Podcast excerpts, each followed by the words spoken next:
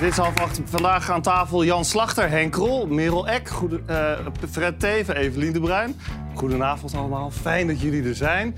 Uh, we beginnen met Extinction Rebellion. Dat is toch echt wel ook nieuws van vandaag. Vanochtend heeft het OM zes klimaatactivisten thuis opgehaald omdat ze opgeroepen hadden om zaterdag de A12 bij Den Haag te blokkeren. En hiermee eisen ze een direct einde aan het jaarlijks 17,5 miljard euro fossiele subsidies. Amnesty heeft kritiek op het OM omdat ze nog niet eens iets gedaan hebben... en al ja, intimiderend op, opgehaald zijn bij hun thuis, waar kinderen ook bij zijn.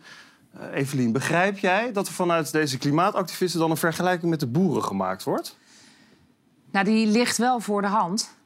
Maar ik vraag me wel af of het, een, uh, of het logisch is om het op die manier aan te pakken. Want jij zegt net waar deze demonstratie over gaat. Mhm. En door al die reuring eromheen was mij dat nog niet helemaal duidelijk geworden. En ik denk dat je dus daardoor helemaal aan het doel voorbij gaat. Ja, wat vind jij, Fred?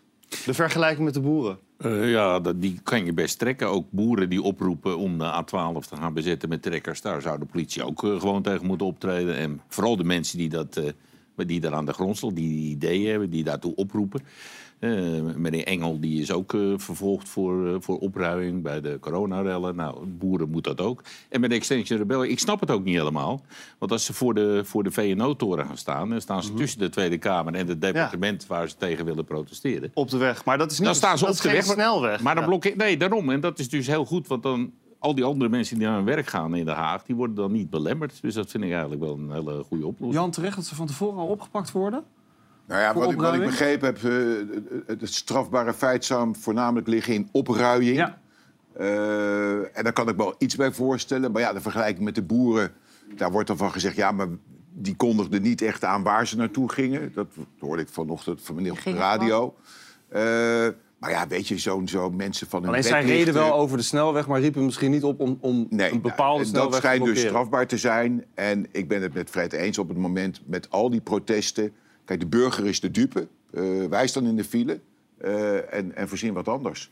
Maar ja, ik vind het feit dat ze dan op je deur bonken, kinderen... en dat je als een grote misdadiger uh, dan wordt afgevoerd... ja, dat vind ik dan ook wel een beetje te ver gaan. Iets te ver gaan. Fred, even heel iets anders. Jij bent dol op de keukenhof, toch?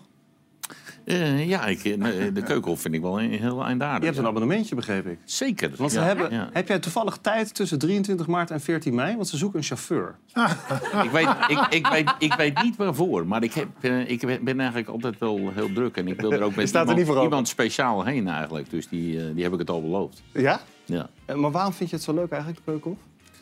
Uh, omdat er enorme goede... Uh, bloemen staan. Uh, mooie bloemen staan. Ja, ja. Dat, je, dat, je daar ook een beetje, in de, zo, ja. en, en een beetje in de ronde kan kijken. We gaan het hebben over de asielcrisis. die wordt steeds pijnlijker voor het kabinet. Er zijn te weinig opvangplekken en noodopvang gaat binnenkort dicht.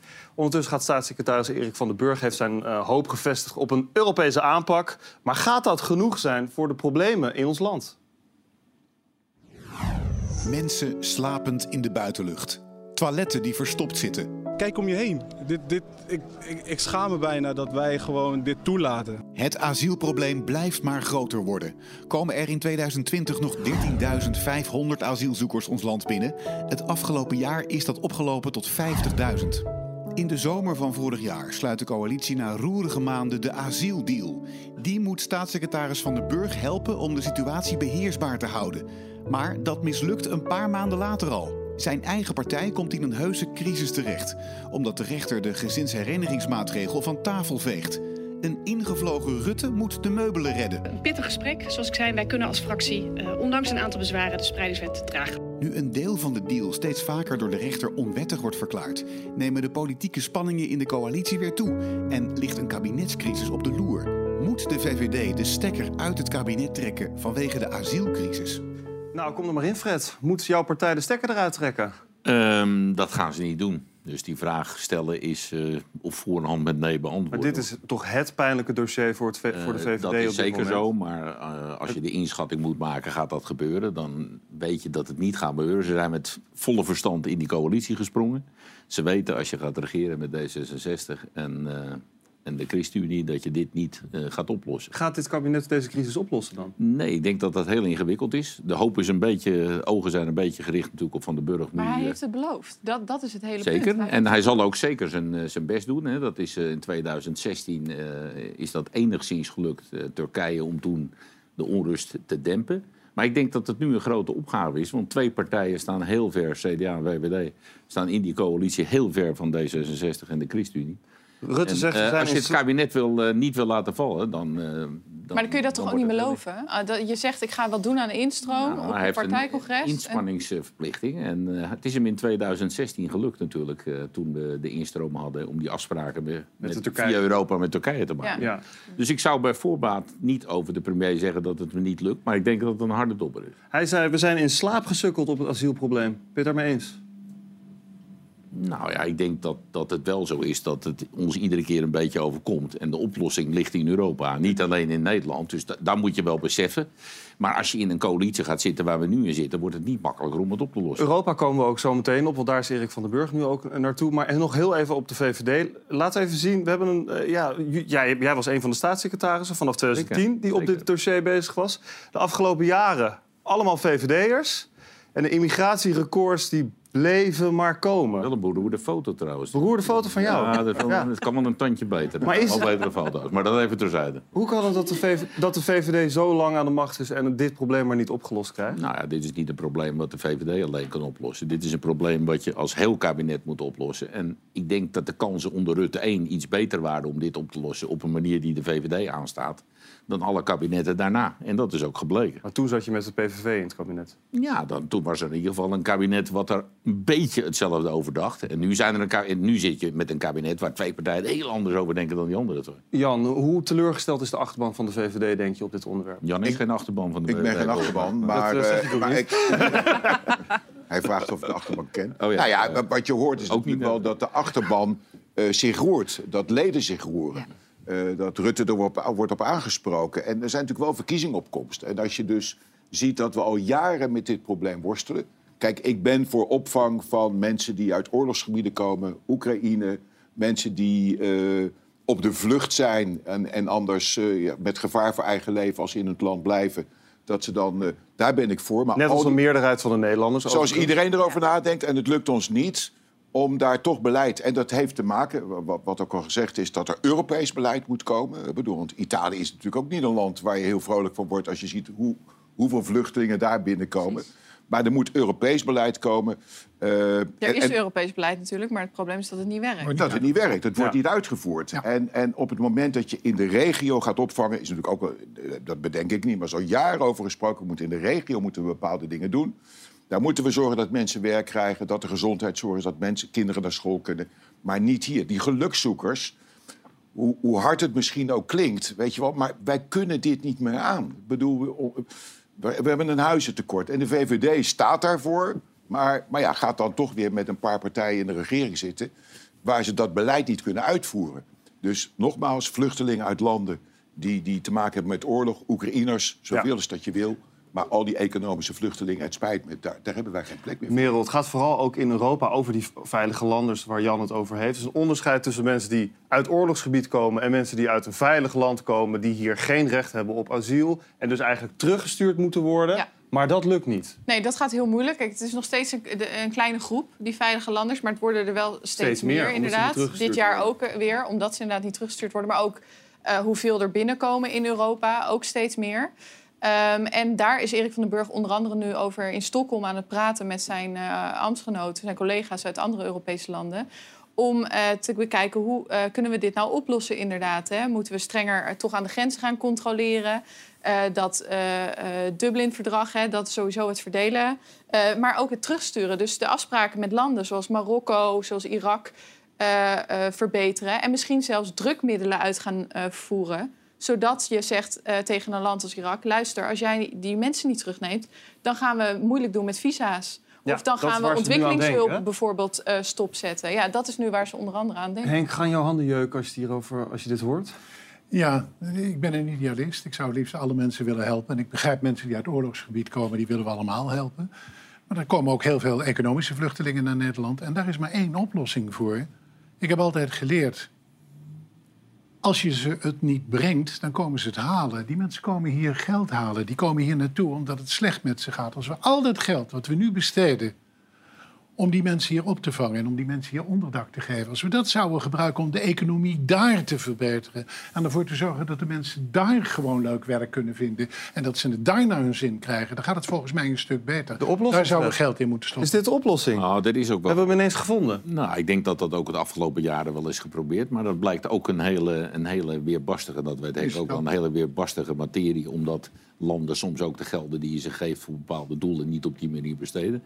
Eén ding hoor ik hier nog niet aan tafel zeggen. Je moet mensen natuurlijk ook wel een beetje ontmoedigen naar bepaalde Nou, landen. maar dat, heb- dat heeft de VVD jaren Nou, dat geprobeerd. Jij ook, Fred. en dat, heeft niet- natuurlijk niet gewerkt. Dat is niet helemaal waar, want op een gegeven moment is die toestroom eh, ook in 2015 wel gedaald. Toen die Tijdelijk. afspraken met Turkije zijn gemaakt. Maar dat was een Turkije-deal. Dat ging niet over ontmoediging. Nee, ging het, ging het wel beter. En ja, als je de opvang perfect regelt in dit land... en, en inderdaad eh, zorgt dat iedereen overal op het precies het goede moment... dat ze binnenkomen worden opgevangen. Maar wat zeg je Maar dan? daar wordt dat- er van. Dan wordt, nou, je Ja. moet het niet al te, eh, al te aantrekkelijk maken. Want als mensen denken... eh, Nederland is van alle landen in Noordwest-Europa... het meest interessante plek om naartoe te gaan... dan komen ze allemaal hierheen. Maar En dat, dat, Maar hebben- meer- dat heeft Duitsland geen meegemaakt, dat heeft? Zweden meegemaakt. Ik zou willen voorstellen om niet in die valkuil te trappen. Dus je moet het mensen wel een beetje ontmoedigen. Dat ontmoedigen. Ook niet al te aantrekkelijk zijn. Een adviescommissie in de, in de Tweede Ja. Kamer. En Hebben ze daarover gehad? Ja, zeker. Ruben Brekelmans die, die ging in plaats van wat Mark Rutte doet op Europese tour, ging Ruben Brekelmans van de VVD op de nationale tour. We moeten in Nederland eh, dingen gaan regelen zodat ze de instroom beperkt wordt. En die ging zitten op inderdaad nog minder aantrekkelijk maken dan het nu is. Je kan nog aan een paar eh, knopjes draaien, recht op bijstand, eh, de, hoe lang je een verblijfsvergunning geeft, et cetera. Zei die, daar zijn we nog wat milder in dan Europa eh, van ons vraagt. Maar die vrouw van de adviesraad die zei... ja, maar dat zijn zulke kleine knopjes. Mm. En die mensen die weten echt niet waar ze hier recht op hebben. Die kijken gewoon naar wat is een welvarend land en die gaan. En die, die hebben echt geen idee eh, hoe het hier is. Kijk, die beelden uit Ter Apel die zullen waarschijnlijk wel eh, Rondgaan, rondgaan. Maar hoe lang je recht hebt op bijstand... of hoe groot de kans is dat je bijvoorbeeld een verblijfsvergunning krijgt... dat weten die mensen Ah, niet. ook- hè. ook- je het moet het wel minder aantrekkelijk maken. En, en, en, maar geef eens een voorbeeld dan, want daar ben ik wel nieuwsgierig naar. Ehm, mensen kort in de procedure. Dus mensen die, waarvan je heel snel weet dat ze geen recht hebben op verblijf. Niet eindeloos in die IND-procedure laten zitten, maar snel afdoen. Dat is heel weerbarstig, maar dan moet je bijvoorbeeld eenmaal beroep toestaan. En niet twee keer, dat je twee keer naar een rechter toe kan. Dat is een middel om te doen. Ja, maar dat en je moet zij mensen die misschien niet. wel recht op een vergunning hebben, die, eh, die moet je ook snel afdoen. En daar moet je ook zorgen dat ze, als ze een status krijgen, snel doorstromen. En je moet zo weinig mensen in, eh, ja, in het COA hebben zitten eigenlijk. En dat is buitengewoon lastig. Maar het is natuurlijk niet helemaal waar eh, dat wij die eh, mensen die wat kunnen... en die ook in staat zijn een vak uit te oefenen... dat we die allemaal buiten de deur moeten houden. Ja. We hebben wel degelijk ook wel tekorten. Maar dan heb je En het blijkt dus ook dat. Syriërs bijvoorbeeld best in staat zijn... bepaalde vakken in Nederland op dit moment te doen. Dat is ook zo. Maar als ik heel even toch nog terug mag komen bij de VVD, Fred. Ja, ik ben niet van de VVD. Jawel, jij bent wel van de VVD. Ja, zeker. Ik ben lid, maar... eh, Jij bent de enige VVD'er hier aan tafel, Ik ben niet... denk de- Nou, dat- nou, misschien jij zelf ook, maar daar moet ik even over doorpraten. Maar Daar ga ik natuurlijk helemaal niks over zeggen. Nee, dat maar ik wat ik niet begrijp is, dit is toch gewoon ontzettend pijnlijk voor jou ook en voor jouw partij... dat er al twaalf jaar lang een staatssecretaris op dit onderwerp hebt... en dat het gewoon niet lukt. Nou, het is niet, niet pijnlijk voor mij. Het is denk ik wel pijnlijk voor eh, de VVD. Er wordt ook wel, eh, we hebben dat is ook wel geprobeerd. Maar je weet, als je met deze... Ja, ja, ik kan dit niet anders zeggen.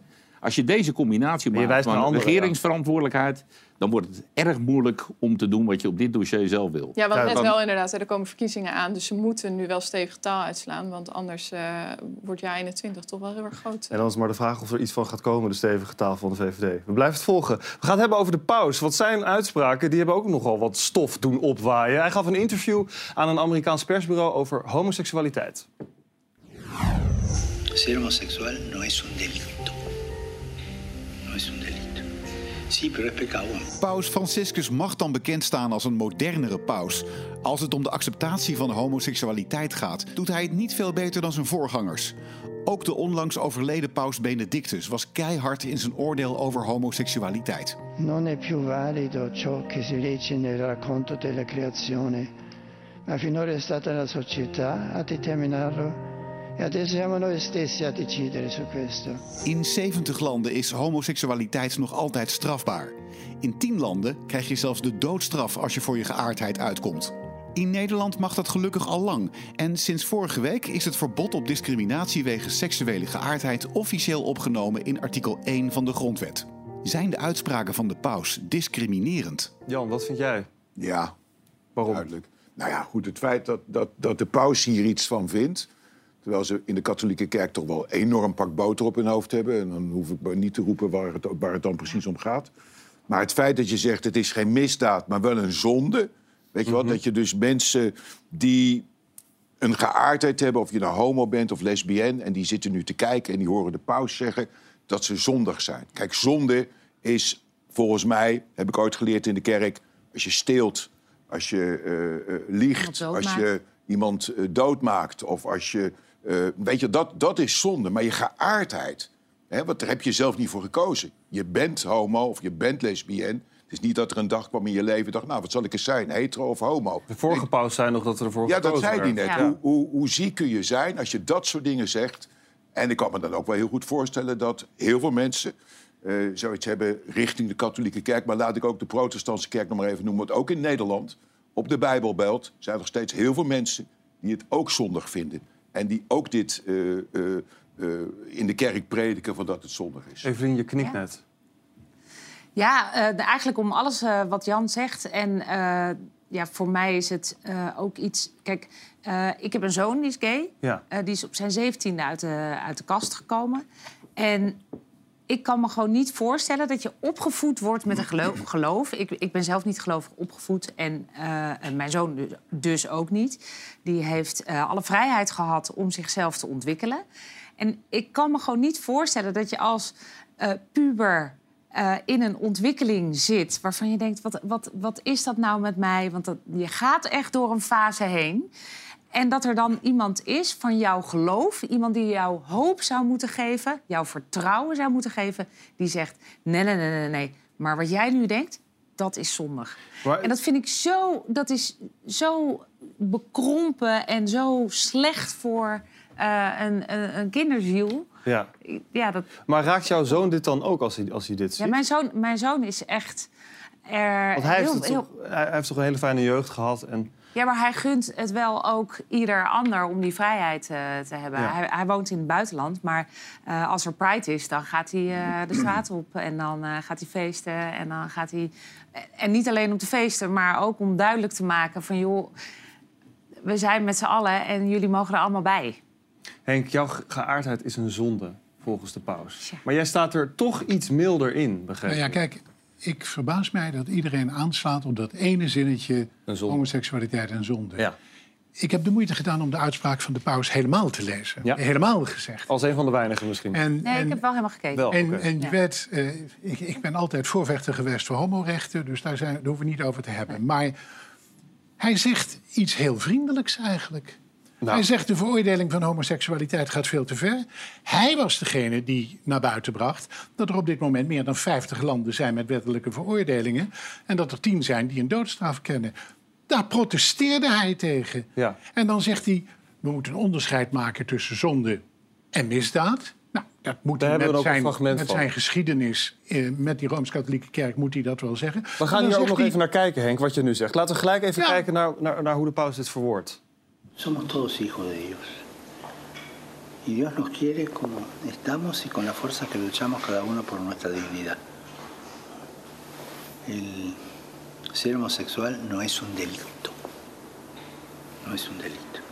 Sí, pero es pecado. Bueno, primero, distingamos pecado por delito. Pero también es pecado la falta de caridad con el prójimo. ¿Y vos cómo andás? Cada hombre y cada mujer tiene que tener una ventana en su vida donde pueda volcar su esperanza y donde pueda ver la dignidad de Dios. Y ser homosexual no es un delito, es una condición humana. Jan, niet eens met Henk? Ja, dit is echt Nee, onzin. Ik bedoel, ja. ik, weet- ik vind het echt heel raar, Henk. Eh, eh, ik, ik heb je lief.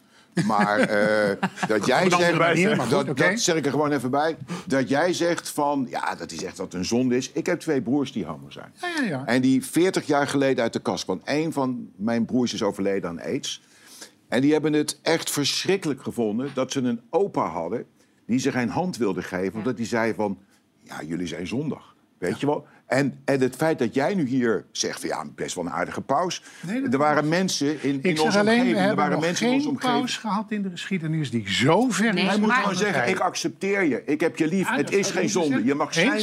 Je mag zijn wie je zijn, Ja. bent in het land. Ja, en hij gaat niet over misdaden namelijk. Want een misdaad, de wet bepaalt of iets een misdaad is en hij niet. Hij bepaalt of iets een zonde is. Dat is zijn misdaad. Ja. Nou, Zie je het maar zo zie zijn natuurlijk redelijk... in? De, Ja, ook- hij, is wel, ook- hij ook- is wel aan het verschuiven. Dat bedoel En ik. dat, de- maar jongens, dit gaat over de Rooms-Katholieke Kerk. Weet je hoe groot die nog is in de Ja. wereld? Nou, Minstens zo groot Ik als denk al dat die de kerk wel opschuift. Ja, de kerk schuift op. En daar maar zijn ze als wel mee bezig. En het- ja, ik vind dat ieder mens eh, gewoon zichzelf moet kunnen zijn. Zeker. Dat is heel erg belangrijk. Dus het is voor mij helemaal geen punt Nou, van als wij zeggen hier niet aan tafel dat jouw levenshouding zondig is. Ja, Ja, dan denk ik, eh, ik hoor het je zeggen. Ja, maar dan. bedoel, Ja. maar de paus zegt het, hè? Dus Ja. waar heel veel mensen toch in die In katholieke geloven. kerk in geloven. Ja, maar dat is dus ook- en, en ik ook vind het echt, we, we gaan weer terug naar, naar de periode toen, toen mijn broers uit de kast kwamen.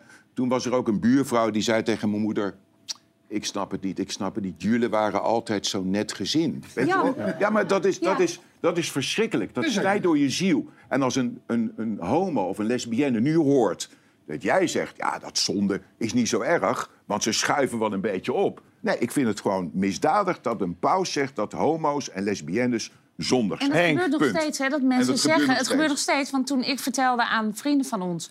eh, die gelovig zijn van hè, onze, onze zoon, mijn zoon, eh, valt op jongens. Ach, wat zonde, wat jammer. Het was Ja. zo'n leuke jongen. Ja, ja. Henk, Nou, dan denk ik, anno snap, nu... snap je wat hier gezegd wordt? Dat je misschien iets te veel de positieve dingen ziet van wat de paus is, Luister, hè? ik ben altijd blij met elke positieve stap die gezet wordt. En deze paus gaat een stuk verder dan al zijn voorgangers. En ja, zou die paus moeten zeggen, natuurlijk is het geen zonde. En homo's zijn welkom. Ja. Dat zegt hij niet, maar hij gaat een stap vooruit.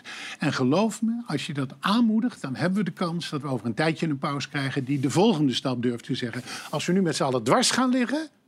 dan ben ik bang dat al die klojo's in de kerk... Ik leg Dwars? niet dwars, hij ligt dwars. Ja, dat weet ik, maar... Je maar nou? Hij, hij nu ligt ik dwars. Hij, ligt dwars. Luister maar in, maar er zijn Maar natuurlijk Henk, veel meer. Om even te kerk. eindigen met de vraag waar we mee begonnen. Vind je hem discriminerend? Deze uitspraak is zonder meer discriminerend. Duidelijk. Maar ik ben wel blij dat deze paus in ieder geval een stap, heeft in de goede richting Dat is duidelijk. Ja, en het kan ook zijn met een conclaaf straks. Dat er uh, weer hupsakee, een hele... Ja, dan, dan gaat de hele bende en dan eh, kan je weer Maar dan kunnen we beginnen al die van kardinalen herinneren aan wat hij gezegd heeft. Je moet die mensen niet apart zetten. We gaan het over iets heel anders hebben. Jan, heb je veel gespiekt vroeger? Ja. Vertel. Nou ja, ik, ja, wie heeft er niet gespiekt? Ja. Begon, eh, begon in, je, in je handen opschrijven, eh, in je handen schrijven. En dat, dat ging soms tot hier en dan zat je daar. En ik had ooit een leraar, die, die, eh, meneer Don, en dan, die, die, zei, die was altijd bang dat, ik, dat je afkeek. Weet je dat je dan zo ging kijken. Dus dan moest je helemaal afschermen met boeken. en ja, dat was een walhalla voor ons om te spieken. Want, en dan zei hij heel goed afgeschermd, Jan. Totdat een leraar tegen hem zei van, joh, nu zitten ze nog meer te spieken. Ja, wie heeft er niet gespiekt? Was jij wel omroepbaas geworden als je, als je zo niet, niet had gespiekt? Oh, ja, dat, is- dat weet ik allemaal niet meer. Ja, dat wat je nu ziet, hè, zo'n hand, eh, en daar een formule op zetten. Of een, eh, Ja. Nee, wij, wij, Merel, wij zijn van de generatie van de grafische rekenmachine. Ja. dat je daar Wat? spiekbriefjes in kon doen. Eh, Ik vraag het omdat het eh, bij het CBR in Eindhoven... een man tijdens zijn theorie-examen is opgepakt met een spiekvest. En daarin zat een cameraatje en een draadloos oortje... zodat je wordt geholpen op afstand. En het meest bizarre is nog wel... fraudeurs betalen 2000 euro voor zo'n spiekvest...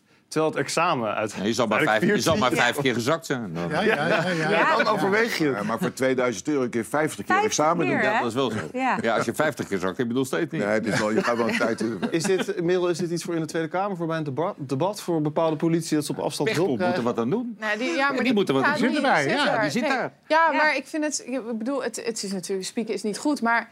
Je hebt mensen die gewoon echt slecht kunnen leren. Gewoon prima auto kunnen rijden. Ik, kan, ik durf te wedden dat wij allemaal zo een... Als wij nu een verkeersbord voor ons neus krijgen, zo'n onbekend ding, of, Ik heb of zo'n bij. situatie. Oh, je hebt Nee, er- heb ik niet. Oh, jammer, echt. Nee, maar dat Ik wij allang, geheid ook, dat wij ja. allang niet. Ja, precies. Ik denk Nee, dat wij allemaal We zakken. zouden en- allemaal zakken voor onze theorie. en, dat, Zeker. en mensen die dus echt slecht kunnen leren, dat, dat op een gegeven moment ben je dan ook nabij. Ja. hè? Ja, Henk, was jij, heeft bij jou altijd het gewenste effect gehad, het spieken? Eh, ik moet je heel eerlijk zeggen, ik ben altijd heel snel. Als ik een antwoord eh, moet geven, geef ik het maar meteen. Dus als je dan zo'n formulier moest invullen tijdens een examen... dan was ik altijd klaar voordat de andere Oh. Ja, die waren nog maar halverwege. En ik heb eens een keer meegemaakt dat ik dan alles had ingevuld. En dan ging ik toch een beetje bij de buren kijken. En toen zag ik bij vraag 3 dat ze een ander antwoord gaven. Heb je het ook verbeterd? En toen heb ik het verbeterd. Toen bleek het achteraf fout te zijn. Ik had het goed. Dit is heel herkenbaar. Ja. ja. Jongens, we moeten het hebben over agressie in de zorg. Daarvoor is Matthijs, je bent huisarts in Rotterdam, bij ons. We gaan het vandaag erover hebben, want het, is, het zou eigenlijk de dag van het werkplezier in de zorg moeten zijn. Maar dit jaar is er besloten om de focus te leggen op respect voor de zorg vanwege agressie. Heb je een kwaaltje, dan is Google vaak je beste vriend. Artsen krijgen daardoor vaker te maken met patiënten die het beter denken te weten, niet op tijd geholpen worden of niet direct de doorverwijzing krijgen die ze willen. En daar gaat het vaak mis. Het gaat echt van schreeuwen tot aan schelden, tot intimiderend zo van als dit niet gebeurt, nou dan staat jullie wat te gebeuren of dan zijn we hier nog niet klaar. Agressie tegen huisartsen neemt toe. Driekwart heeft er jaarlijks mee te maken en 20% wordt daadwerkelijk bedreigd of geïntimideerd. De helft van de huisartsen weet zelfs niet zeker of ze wel door willen gaan met hun werk. Zullen de stoppen echt niet doorslaan? Of staan ze ons daadwerkelijk niet ergens op te wachten? Moet elke huisartsenpraktijk beveiligd worden? Jan, jij bent van een uh, iets oudere generatie. Ja. Uh, als ik het heel netjes zeg. Ja, heel netjes. Heel keurig. Kwam de huisarts nog bij jou thuis? Ja, ik, ik kan me nog wel herinneren, we hadden vroeger dokter van Spronzen. en dan uh, gingen we naar, met mijn moeder was naar, naar, de, naar de dokter toe. En dan zat je in de wachtkamer en er hing een bord. Bel de dokter wel voor degen, want zijn dagprogramma slaagt mits u tijdig naar hem vraagt.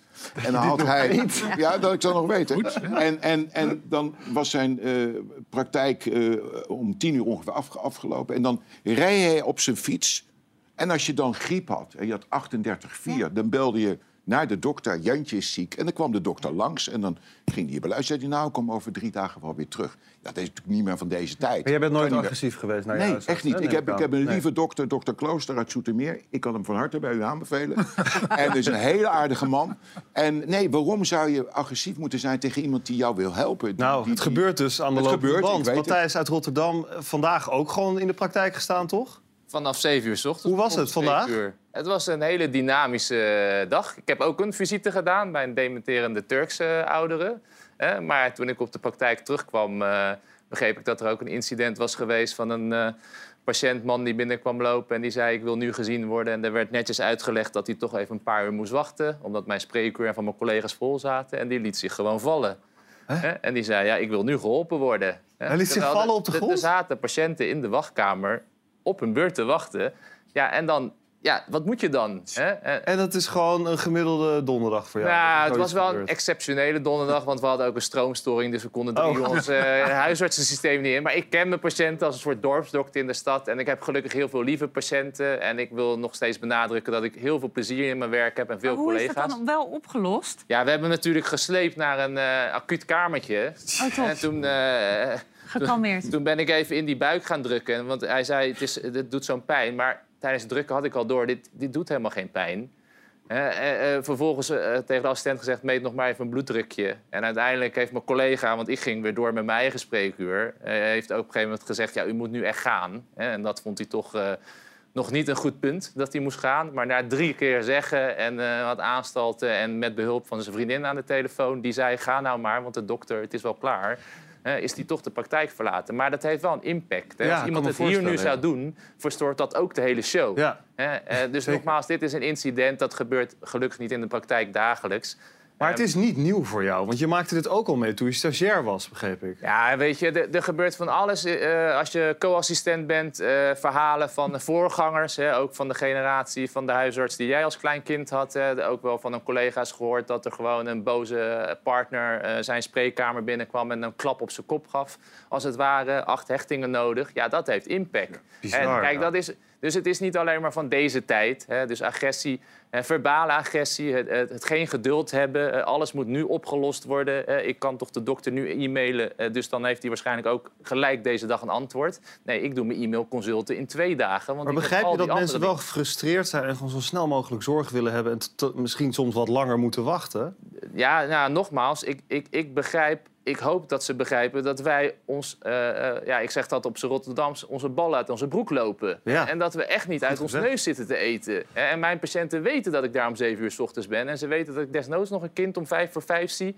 Hè, of om half zes, zodat ze niet naar de huisartsenpost hoeven. Maar er zijn dus ook praktijken die het verdienmodel hebben om eh, eh, de patiënten zo ver mogelijk te af te houden. En die gaan allemaal naar de huisartsenpost, want die zijn niet welkom overdag. En dan kom ik daar als praktijkhouder en moet dienst doen... en krijg vervolgens allemaal niet-urgente klachten op de huisartsenpost. Ja, daar moeten we echt niet naartoe. Fred, beveiligers bij de huisarts? Nou, of slaan we dan helemaal door? Laten we alsjeblieft hopen dat dat eh, niet hoeft. Maar als er echt excessen zijn bij een huisarts, moet er natuurlijk wel opvolging zijn. Er moet er wel de mogelijkheid zijn dat die agressie ook zo snel mogelijk weggenomen wordt. Want ik ben wel helemaal eens. eh, ja, als, als je in de wachtkamer zit en er wordt iemand agressief. Af en toe zal er eens iemand in die wachtkamer zitten en zei: Doe jij eens even normaal. Eh, Zo helpt trouwens ook nog wel. Dat je iemand die agressief wordt of die een beetje zich eh, achterlijk gedraagt, dat je hem dan eens op aanspreekt en zegt: Doe jij eens even normaal. Dat een beetje Ja. corrigerend vermogen in die wachtkamer helpt wel. Maar laten we alsjeblieft niet gaan naar een situatie dat, eh, dat al die praktijken moeten worden beveiligd. Nee. Ja, we leren in de opleiding echt wel hè, om, om bepaalde dingen te scannen en Ja? erop te ageren. Kijk, als iemand hier onrustig wordt kan ik, of boos wordt, kan ik, kan ik zelf boos gaan worden. Maar ik kan ook zeggen, ik merk dat u boos wordt. Hè? Dus dat is een soort eh, trucje om de, boven de communicatie te gaan zitten. Of als Maar dat wordt al in de opleiding ook meegenomen. Ja, wij, ik denk dat de huisartsopleiding loopt echt voorop hè, ten opzichte van andere opleidingen. Zo tot internist, tot chirurg. hè. We hebben intervisie, supervisie. Je wisselt ervaringen af. Wat doe je met een verdrietige patiënt? Wat doe je met een eh, boze patiënt? Hè? Wat doet het met jezelf? Dat leren wij allemaal in die opleiding tot huisarts. En dat nemen wij natuurlijk als nieuwe garde. Ik noem mezelf nog nieuwe garde, maar ik ben inmiddels ook 42. Neem dat wel mee weer naar, nu naar mijn dagpraktijk, als het ware.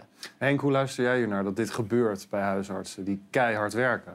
In en in triest, want ik begrijp niet dat mensen niet meer respect hebben. Ja, je hebt er een paar gekken tussen en daar moet je rekening mee houden. Ik mag ook hopen dat inderdaad die beveiliging zo weinig mogelijk nodig is.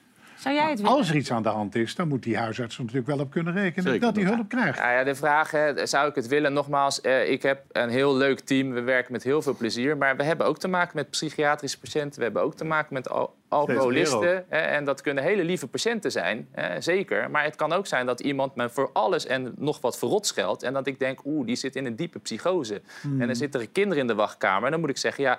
Hou op. Hè. Ik weet dat je ziek bent. Hè. Je- je- ik, moet, ik moet vragen, verlaat mijn praktijk nu. Want je verstoort alles en iedereen nu in mijn omgeving. Ik ga drie keer vragen om weg te gaan. En zo niet, dan bel ik de politie. En dat gebeurt één keer in de vijf jaar dat ik echt moet dreigen met de politie. Dus ik heb geen beveiliging nodig. Maar ja, ik ben ook wel bijna een, een huisarts van twee meter lang. Zit er in die wachtkamer ook nog wat corrigerend vermogen? Want ik kan me voorstellen dat in zo'n drukke wachtkamer, jullie, daar zitten Ja, acht, men- kijk, acht mensen denk- eromheen. Dat je dan met een paar mensen zegt, joh, doe even normaal. Kijk, ik denk dat mijn wachtkamer is vergelijkbaar met de sfeer die jullie hier hebben. Hè? Dus, de- dus wij zullen elkaar wel een beetje corrigeren. Hè? Maar in een anonieme eh, huisartsenpost, waar je echt niemand kent... hè, eh, ja, dan, dan, moet, dan zal het net zoals eh, bij de tramhalte zijn. Wie doet wat? Wie zegt daar wat over? Hè? Als gebeurt zo- het ook niet vaak in de spreekkamer? Op het moment dat je zegt van ik stuur je niet door naar een specialist? Nou, ik moet eerlijk zeggen, ik maak altijd bespreekbaar. Wat, hè, waar maak je ergens zorgen om? Waarom wil je dat nu? Hè? Het, is, het is mijn taak niet om iedereen weg te houden bij de specialist. Ik probeer dan mee te denken. Ik kan als huisarts MRI van de hersenen aanvragen. Colonoscopieën van de darm. Hè? Ik kan bloedonderzoek als een internist aanvragen. Ik kan hartfilmpjes, hartecho's aanvragen. Dus ik probeer alleen maar even te vragen... wat heb je nodig van die witte jas?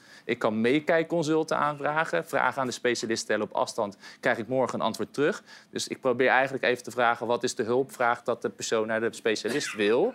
Hè? En dan zie je vaak dat ze helemaal niet per se daar naartoe willen. Matthijs, Ja. moeten we misschien in het kort maar even iedereen oproepen om eh, te zeggen van... Ja, volgens mij, misschien hebben we je hulp nodig. Er zit iemand Ja, enorm te Ja. Ik heb al wat water gegeven. Oh, oh, Merel heeft al water Ja. gegeven. Ja, ja. Als het niet gaat, mevrouw, dan hebben we een huisarts hier. En hij gaat u gelijk helpen. Ja, het is ook zo, dit hoor ik de hele dag, dus dit negeer ik. Die is zo aan de beurt. Ja. Dan. Hey, bedankt voor jouw verhaal, Matthijs. Ja. En eh, misschien ook een oproep, gewoon even allemaal normaal doen. Ja, en als je de volgende keer bij je huisarts zit, eh, bedank haar even, hij of zij. Doe het, doen we. Gaan we. Dankjewel, Matthijs. Eh, de lijst van diersoorten die in Nederland gehouden wo- mag, mo- mogen worden... die wordt steeds kleiner, die lijst. Er is een debat over geweest. Eh, Henk Krol, eh, je bent eh, groot geworden in de dierentuin. We gaan het zo hebben over deze foto. Henk Krol met een olifant. Nog even goed zien. Hoe ziet die foto? En voor de duidelijkheid, rechts is Henk Krol. Tot zometeen.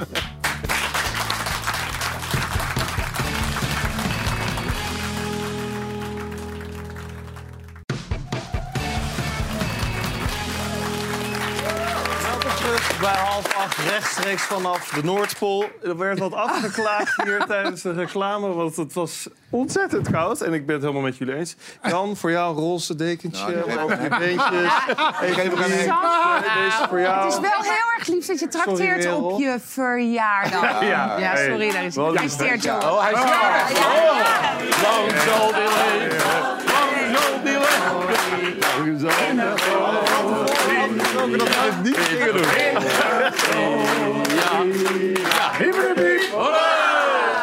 Dank jullie wel. Zullen we het over inhoudelijke zaken gaan hebben? Huisdieren bijvoorbeeld. Want vandaag debatteerde de Tweede Kamer over een nieuwe huis- en hobbydierenlijst. Waar diersoorten op staan die vanaf 2024 nog gehouden mogen worden. Maar ook welke dieren niet meer mogen en verboden zijn. De nieuwe dierenlijst moet het dierenwelzijn beschermen, maar ook de veiligheid van de mens. Sinds 1992 wordt al geprobeerd om zo'n lijst samen te stellen.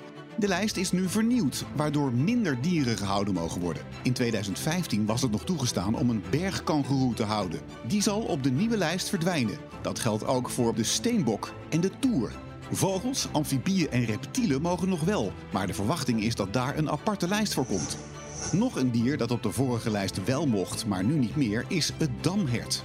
Die zouden niet hun natuurlijke gedrag kunnen vertonen in een hertenkamp. Ik zie hier eigenlijk, naar mijn gevoel, geen ongelukkige dieren. Ik heb nog nooit hier een hertenkind aan zien vallen.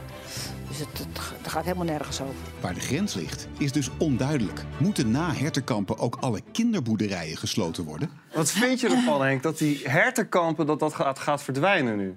Ja, ik, ik ben een slecht voorbeeld, want eh, ik ben geboren in een gezin. Mijn vader was eh, financieel directeur van Beekse Bergen. Dus we hadden Ja? altijd Joh, verschrikkelijk oh, veel joh. dieren om ons. heen. Daar die foto van de olifant net ook. Ja, en eh, we- weet je, ik vind het ook zo triest dat er altijd gezegd wordt... de dieren in gevangenschap. Ach, er zijn geen dieren in gevangenschap. Er zijn dieren die in de natuur geboren worden...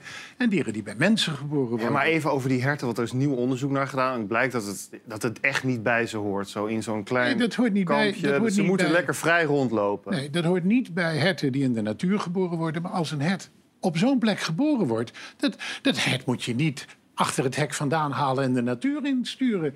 Die overleeft het niet. Dat zijn hele andere beesten dan de beesten die in de vrije Maar dat natuur gaan ze ook leven. niet doen, hè, nu. Nee, ze gaan niet gaan die ze beesten zomaar Ze loslaten. mogen zelfs tot hun dood daar blijven. Ja. Maar ja. ja, weet je... Wat voor dieren Maar- kreeg jij thuis? We hadden vader? als ze verstoten werden door de ouders... hadden jonge leeuwtjes hadden we in, in huis. Nee. Dat was zo leuk. Het zijn net katjes. Jonge leeuwtjes in Ja, huis? als ze iets te groot worden, dan moet je ze natuurlijk wel weer terugbrengen. Maar het is zo verschrikkelijk Is dat als ze drie weken zijn of zo? Moet je Ja, dat die moet je heel snel Ja, ja. Maar wat we het meest hadden, Was dat allemaal waren, volgens de waren struisvogels. Struisvogels. Struisvogels worden heel vaak eh, verstoten. En dan zaten er, en, en een kleine struisvogel Heb je, ook is wel al eens, heel een- heb je ook wel eens een fret gehad? Nee, dat kan Met een niet T, hè? Met een T, hè? Ja, maar hij herkende altijd wel goed de struisvogels in de Tweede Ja, ja, Kamer. dat- ja, struisvogel. Nou weet ik waar het vandaan Ja, ja, ja, ja. komt. Jij had het altijd over Ja. struisvogelpolitiek. Jij komt niet verder dan een hamster, volgens mij. Nee, ja, ik, eh, ik ben juist een beetje tegen hamsters. Wat? Ja, Oh. nee, ja, dat is echt... Waarom? Kijk, ik vind, het is super belangrijk voor eh, mensen en dieren eh, om met elkaar te leven. En ik heb twee honden en daar heb ik echt het grootste plezier van. Eh, ik lach erom, eh, ik fluister ze soms wel eens als me iets dwars zit in hun oren. En dan weet ik dat het veilig is. Dat denk ik vooral als puber. En weet je, ik vind ook dat kinderen hartstikke belangrijk allemaal met dieren leren omgaan. Ja, maar maar een hamster is een nachtdier. Nee, maar goed, mijn, Dus mijn kinderen hadden een cavia en dat beest heette Gompie. En daar was echt niks mis mee. Nee, en dat had, nee, maar vonden er ze is hartstikke niks- gezellig. Nee, maar er is En, niks en ze mis waren heel vrolijk beest. en ze zorgden goed voor hem. Dat is toch goed voor kleine Ja, kinderen? maar het is goed voor kleine kinderen. Ja. Maar deze Je kleine maakt ze kinderen met wakker een hamster... overdag. Nee, is specifiek, inderdaad. Die kinderen die denken, hallo, hallo, worden. doe eens leuk. Wat is er nou leuker Doe dan eens- Gompie voor die kinderen? Ja, maar dat is een cavia. Ja, maar dat is echt leuk. Ja, maar een hamster hoort gewoon overdag te slapen. Ja, En die, een damhert. kinderen die Een begrijpen niet. En een damhert. Ja, maar ik Ja. vind ook... Wat, eh, ga je, als ik, met, ik ben wel met mijn kind naar de... Naar de, naar de hoe heet het? Ja, nee, maar naar herten gaan kijken. Er is toch niks aan? je, je hebt er Nou, Ja, daar kan je verschillend over denken. Jan, je moet ons even helpen. Wat, wat als dit nu doorslaat? Hè? Van die her- hertenkampen naar de kinderboerderij. We slaan Wat als de door. kinderboerderij We nu slaan ook door. Kijk, ik denk dat een gemiddeld damhert in een hertenkamp... het veel beter heeft dan een gemiddeld varken vanuit de bio-industrie. Ja. En als we ons daar nou eens Nou, druk over gaan ja. maken... Daar ben ik het dan helemaal vind mee ik dus dat we daar wel een, Maar- een punt moeten maken. ik ken het hertenkamp, nou, je hebt het misschien ook wel gezien, bij het Malieveld. Heb je Niks prachtige- mis mee. Niks mis mee. Gaan wij altijd Eh, naartoe, toch, Merel? Vlakbij de Tweede Kamer. Ja, ontzettend. Alleen maar genieten. Elke week weer, ja. Dan hoorde je iemand in de Tweede Kamer zitten, toch? Wat zeg Je je? moet toch in de Tweede Kamer zitten, toch niet in dat hertenkamp? Ja, nee, we gaan daar nooit naartoe, Fred. Maar dat de Tweede Kamer zich hiermee bezighoudt. Ja. Eh, Maar goed- de kinderboerderij moet dicht, jongens. Ik, ik als kind, ik ben met mijn kinderen heel vaak naar de kinderboerderij Ik ook. geweest. Ik vind dit trouwens ook niet zielig, hè? Wat ik echt zielig vind, is dat je heel veel eh, herten in de waterleidingduinen hebt lopen. Veel te veel. Dat je daar niks aan doet met de wildstand. En dat die beesten verrekken van de honger. Nou, dat kijk is naar echt zielig. Roosvaardersplassen 2018. Dat is echt zielig. Daar hebben we ook zielig. een hek omheen gezet. Dat was ook, en dan zei hij, die beesten moeten maar hun eigen plan trekken. Hé Dan jongens, weten jullie welke minister hierover gaat? Ja, ik, ik Piet dacht ook Adema. wel, hebt hij niks anders te doen? Nee, ja. Piet Adema die heeft hartstikke druk. Want Ja. het gaat ook... eh, hij kwam gisteren met excuses in het landbouwdebat... omdat hij niet alle informatie gedeeld had... die hij wel had moeten delen met de Tweede Kamer. Heel vaak. Het was een hele belangrijke brief en een stevige brief. Eh, we zijn ook direct aan de slag gegaan om ervoor te zorgen dat... voor eh, het eh, geval van de informatie aan de Kamer. Maar vooral ook aan al die boerengezinnen bied ik mijn ex- excuses vandaag aan. Ik had dat na het Kamerdebat van 20 december aan de Kamer moeten melden. Dat is niet gebeurd. Daarvoor mijn excuses. Dat ik geen kennis had genomen van de brief. Dat spijt me natuurlijk. Met dat signaal richting Kamer eh, een brief had moeten sturen om de Kamer daarover te informeren, zeker naar aanleiding van het debat van 20 december. En daarom bied ik u daarvoor ook mijn verontschuldigingen aan. Laat dat helder zijn. Henk, Je zit hem een beetje uit te lachen volgens mij. Maar had jij dit beter gedaan dan? Nee, ik, ik vind dat deze minister, die zit er nog niet zo gek lang. En dat mag je natuurlijk nooit zeggen, maar zijn ambtenaren hadden hem daarvoor moeten behoeden, vind ik. En ik ken hem als een zeer gezagsgetrouwe, keurige man. Die zit er zelf heel erg mee. En dat, dat vind ik jammer voor hem, want volgens mij zou het... Ja, als die doorgaat zoals die begonnen is, kan het een perfecte minister worden. Merel, je moet het verhaal even uitleggen. Het ging om een brief eh, uit Brussel over de derogatie. Ja, de, Ne- de Nederlandse boeren hebben al heel lang een eh, uitzondering. We- die mogen meer ehm, eh, mest, Mest uitrijden dan Ja. in andere landen. En die eh, maatregel gaat worden afgebouwd. Ehm, en die afbouwen gaat eh, stapsgewijs. Ehm, en dan krijgen de boeren de tijd om eraan te wennen. Maar Piet Adema dacht, ik kan nog wel een jaartje erbij snoepen... zonder dat ze iets hoeven te doen. En dan gaan we pas beginnen met het afbouwen. Ja. Nou, dat had hij dus helemaal verkeerd ingeschat. Brussel die was... eh, die zei nee, dat gaan we helemaal niet doen. Vanaf 1 januari 2023 moet er al bijvoorbeeld bufferstroken op het land van de boeren zijn. Dat kost de boer enorm veel land. Hè, sommige boeren hebben ook al bepaalde gewassen eh, ingezaaid. Dus het is, eh, eh, dat wisten ze toen 20 december al. 19 Ja. december lag die brief al op zijn bureau. 20 december had hij een debat waar daar ook naar werd gevraagd. Hoe zijn die signalen uit Brussel nou over dat eh, tussenjaar? En eh, twee uur na dat debat las hij dus een brief waarin Brussel heel duidelijk zei: dat tussenjaar dat mag niet, dat gaan we niet doen. Sterker nog, als je dat doorzet, dan gaat die derogatieregel, die uitzondering, gaat er in één keer af. En waarom heeft af. die informatie niet gedeeld met de Tweede Kamer? Nou ja, dat ik- die het echt niet wist. Nou ja, ik vroeg het hem. Je vroeg het hem we gaan er even naar kijken. Ja, ik- nou ja, het was bijna geen antwoord inderdaad. Maar als we het. eh, Ja? Je vroeg het hem. Het was een hele belangrijke brief en een stevige brief. Eh, we zijn ook direct aan de slag gegaan om ervoor te zorgen dat de derogatie voor de boeren ook behouden zou blijven. Daar was onze inzet volledig op, ge- eh, op gericht. Ik heb net in de Kamer gezegd, natuurlijk had ik de Kamer van het signaal wat we kregen, niet van de brief zelf, maar wel van het signaal wat we kregen, op de hoogte moeten brengen en ook moeten aangeven dat daardoor de zorgen groter waren geworden. Maar is nou jouw idee dat hij, eh, dat hij de brief gewoon niet gelezen heeft... omdat hij daar geen prioriteit aan gegeven wat hij wel had moeten doen? Nee, het- Of is jouw idee dat, dat is het andere verhaal... Nou, dat hij nee. bewust hebt gedacht... eh, Nee. eh, ik, ik, Nee, ik wat hij, probeer het. Wat hij zei, was 19 december lag het op is. na het debat, gelijk na het debat, kreeg hij te horen van zijn ambtenaren. Er zit een belangrijke brief in je tas, die moet je even lezen. Na dat debat. Dus toen wisten zijn ambtenaren al, die zit in zijn tas. Nou, hij heeft gisteren heel duidelijk gezegd, zoals eigenlijk elk bewindspersoon altijd zegt... die ambtenaren die zijn niet schuld, ik ben de eindverantwoordelijke. Hoor je dat te zeggen? Maar eh, hij heeft dus 20 december, gelijk na dat debat, wel degelijk wist hij het. En wist hij ook dus gelijk dat hij de Tweede Kamer verkeerd had geïnformeerd. heeft hij geen briefje gestuurd. Toen heeft hij geen briefje gestuurd, niks. Heeft hij dat vijf weken voor zich gehouden. Eh, en hij, zei, hij sprak zichzelf ook een beetje tegen. Want hij zei eigenlijk tussen neus en lippen door... was wel handig, Want zo kon ik de onderhandelingen met de Europese Commissie wat rustiger nog... eh, Want dan zou er niet zoveel onrust zijn. Ja. Geloof je, Fred? eh, ik, ik denk, als ik dit zo hoor, dat ik het niet helemaal geloof, maar dat doet er niet zoveel toe. Ik denk wel dat hij nog maar net zit en dat hij het voordeel van de twijfel heeft. Maar dit stapelt wel op. Als je te veel van dit soort dingetjes hebt, dit zijn niet hele grote dingen.